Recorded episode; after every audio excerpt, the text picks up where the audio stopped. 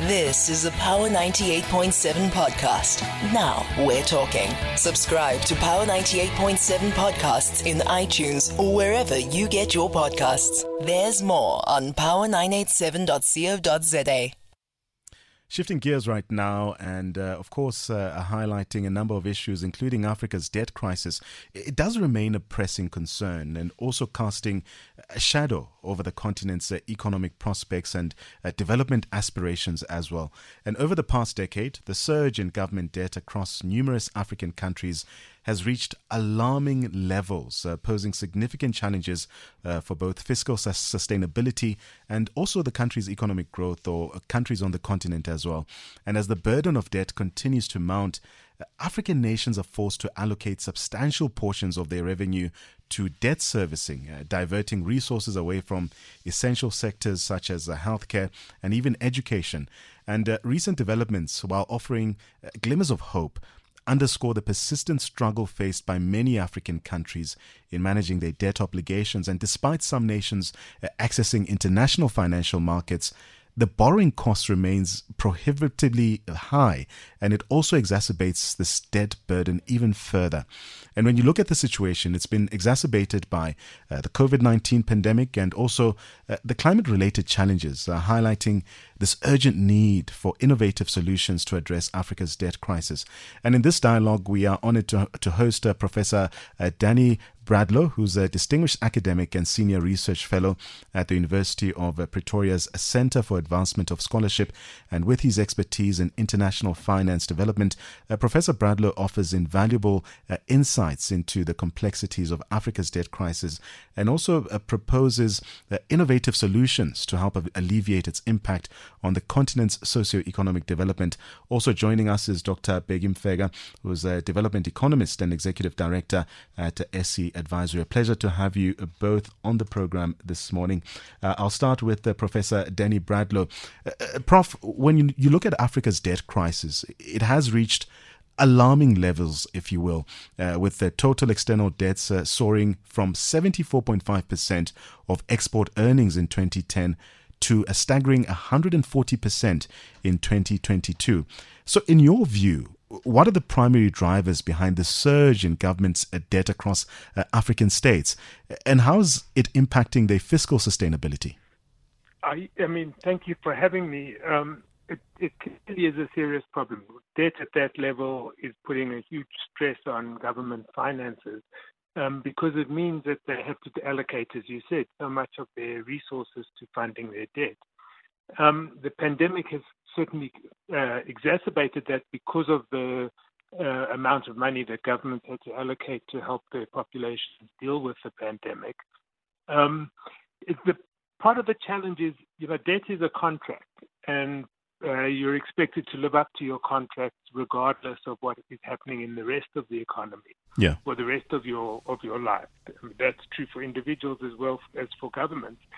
The problem is is that if a company gets into trouble and has to uh, declare bankruptcy, there's a legal process for dealing with that that says bring in all the creditors, not just the uh, the loans that you have outstanding or those debts, but all the everyone that you owe obligations to. So workers, pensioners, the tax authorities, everybody, and let's work out something that's viable for everyone.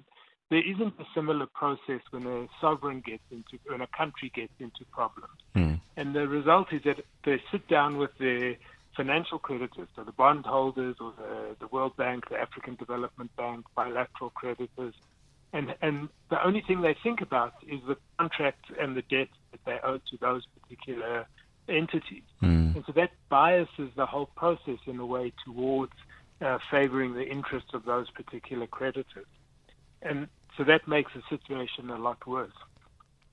Dr. Mfeka, let me also add you to this conversation. And we did cite the COVID 19 pandemic and uh, uh, climate related challenges uh, having further compounded Africa's debt woes.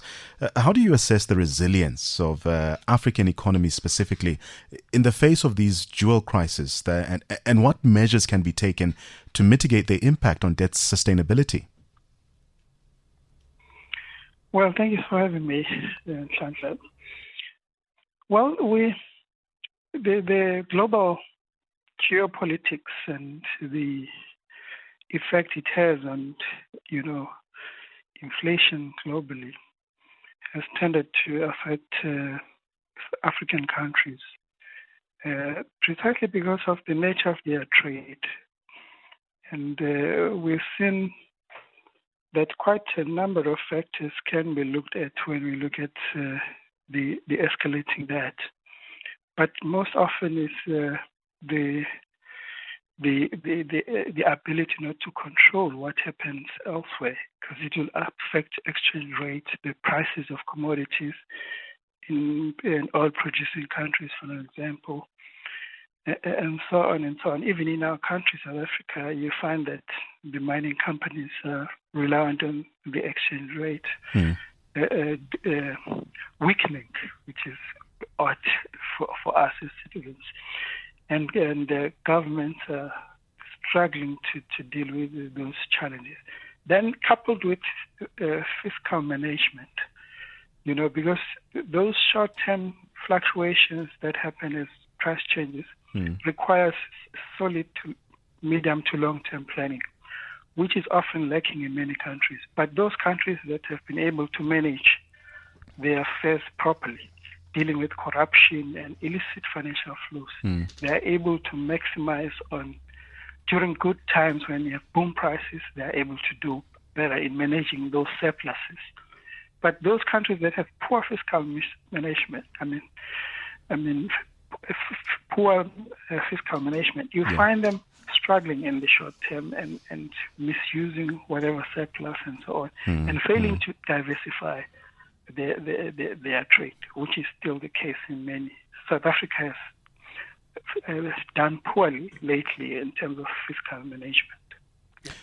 Professor Bradlow, we've heard from uh, Dr. Mfeka, and when we look at more research, it does highlight this uh, disproportionate allocation of resources towards debt servicing also at the expense of essential sectors. We've mentioned the healthcare and education sectors in many of these countries. Uh, what are the long term implications of this trend for, call it human development outcomes and uh, social stability in Africa? So, the, in a way, there are two competing trends in, in a sense, because clearly, if you're allocating too much money to paying back your debt and not enough to health and education and mm. other social welfare uh, programs, the long term impact is serious because it means that uh, the children of today will be uh, have had a less good education than they need to survive in the world of the future. Public health will go down. So the long term impact of that is bad.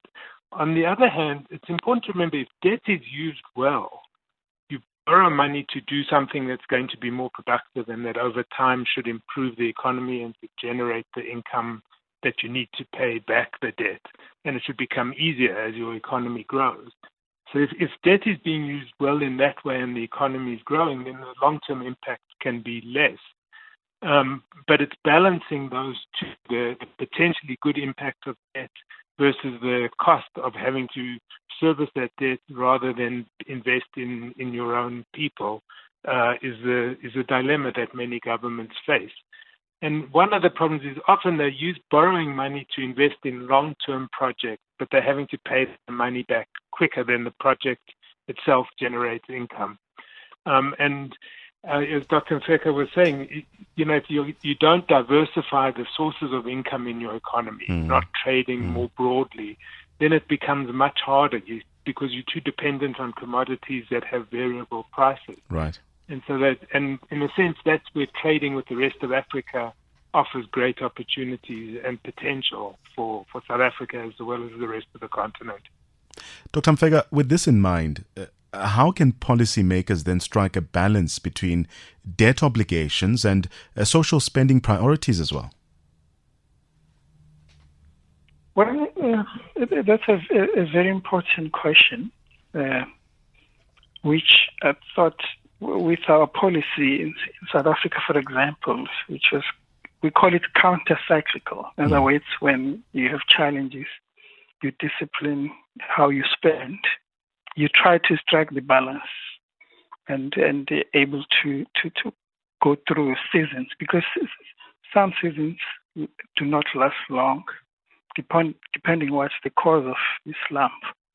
like right now we have uh, Russia, uh, Ukraine crisis and crisis in the Middle East. If that is contained, you are likely to see improvement. Then mm-hmm. we are able to. When things are good, then government must invest, as Prof is saying, invest in more investment-related capacities before. Unfortunately, we're dealing with politics. Like we're going to elections. There's, you know, there's there's, there's you know pressure to, to, to respond to to to to the electorate in terms of more populist type of budgets. Like you're, you we're talking now uh, social. Uh, what's called income. Yeah, yeah grants and so on and so on. So those tend to put pressure because they're not earning any interest and and long term it's difficult to contain. Mm-hmm. So those are the biggest challenges. Professor Bradlow, uh, some academics advocate for a new approach to sovereign debt restructuring that incorporates a, a broader range of considerations, including environmental, social, and uh, governance dimensions. Uh, could you elaborate on how such an approach would differ from existing debt restructuring mechanisms, and what steps can African countries take to promote its adoption?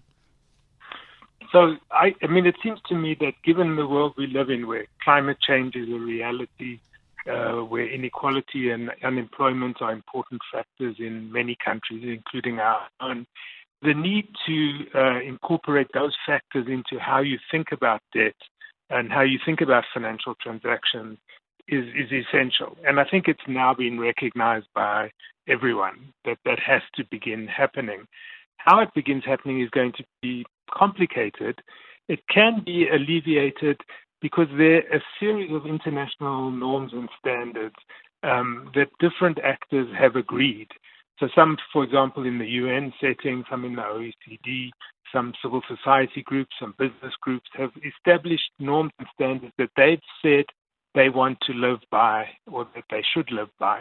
And it seems to me that what Africa would do is to say, look, the current arrangements for managing countries in debt crisis are not working for any, anyone. Um, as you know, Zambia has uh, defaulted on its debt almost three years ago, and it still hasn't reached an agreement with its creditors. That's in no one's interest. It's harmed Zambia. The creditors are not gaining. It's in everyone's interest to come up with a more effective arrangement. And so for Africa to say, we, we need a new effective arrangement mm. and we have some ideas on how that could be done in a way that acknowledges that every country has its own peculiarities and need to be dealt with on their own. But there's a general framework that we can use that everyone agrees with mm, mm. that comes out of these international principles which we've all accepted, including the biggest financial institutions in the world. Very interesting. Uh, uh, Professor Mfeka, uh, as we wrap up our conversation, but also as we, uh, or as Africa navigates its uh, debt crisis, what role do international organizations, uh, bilateral partners, and the global community play in, in supporting African countries in really managing their debt burdens, but also importantly, achieving sustainable economic development? Well, they have a big role to play, especially as there's so much pressure for Africa to respond to to climate change interventions.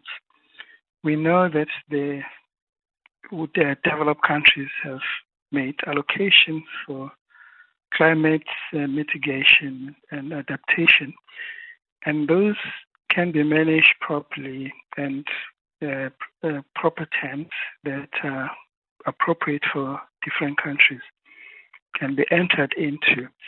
Of course, uh, bilateral and, uh, institutions and multilateral institutions have a role to, in, in, even in terms of writing off some debt, as we've seen G20 and the G7 have done in the past, and they continue to do to find, you know, better ways of dealing with the debt.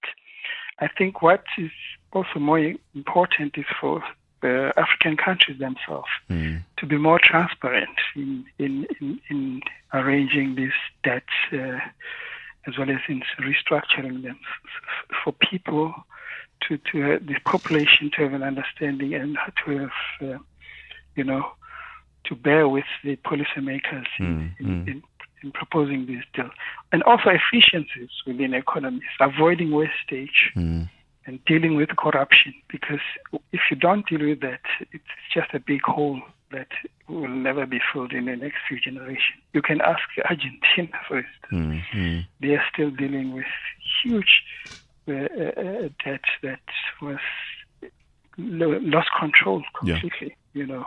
Yeah. Professor Bradlow, a, similar question to you. Uh, how can collaborative efforts be strengthened to ensure a more equitable and, and effective response to Africa's debt challenge? I, I think the most powerful would be if Africa can speak with one voice, can say that this, um, this is, you know, we, we've gathered together, we've worked out what we need to do, and here's our proposal of how African debt can be handled more effectively. I think that's an important thing. And then, as we said, it could be to promote more transparency amongst African governments on how they borrow, so their populations know what's happening with their debt and what their responsibilities would be, relying more on these international norms and standards. Um, these sorts of things would uh, Africa can advocate, and I think there's a receptive. They'll get a good reception mm. to that, um, but they also need to promote uh, African development so that the need to borrow externally goes down. Yeah. Um, so that we, you know, we borrow in a more manageable way. Let me thank you both. Um, I guess that's a Dr. Bheki Mfeka as well as a Professor Danny Bradlow. You've been listening to a Power 98.7 podcast. For more podcasts, visit power987.co.za or subscribe wherever you get your podcasts.